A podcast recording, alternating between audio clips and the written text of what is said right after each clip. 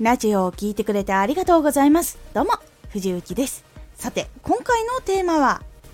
進捗状況は定期的にチェックしよう。目標に向かって達成できているのかとか、自分の今の行動はどれくらいかかっているものかなどなど、進捗の状況は逐一チェック、もしくは定期的にチェックするようにしましょう。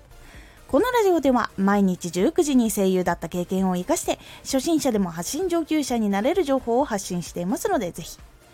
フォローしてお待ちください。では本編の方へ戻っていきましょう。進捗状況を振り返ることでどうやって変更していったらいいのかとかあとは次何をした方がいいのかっていうのを考えることができるようになったりとかあとは修正をしやすかったりっていういい利点があります。実践したら一つのアクションを終えるごとにこのアクションを達成してどう感じたのかとか次のアクションにどういう変更や追加をしなきゃいけないのかとかあとは最終的なゴールの締め切りに間に合うのか次のアクションの締め切りは間に合うのか今すぐできることはというふうに自問自答するようにしていきます。そして変更の必要があったら変更してまた実践して振り返る。という流れをしていくのが結構効果のある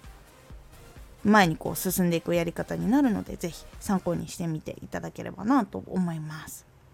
で目標に向かって行動してる時にもう一つチェックした方がいいのはどれくらい時間がかかったのか私はこういう作業をする時に大体どれくらいかかるのかっていうチェックをしておくのが実は結構良かったりします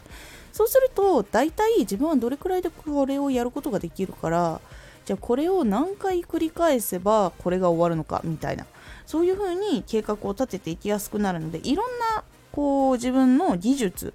これはこれくらいかかるこれはこれくらいかかるっていうのが分かっていると結構後々役に立っていくので自分の行動アクションの時間っていうのを把握するのもおすすめだったりします。是非参考にしてみてください。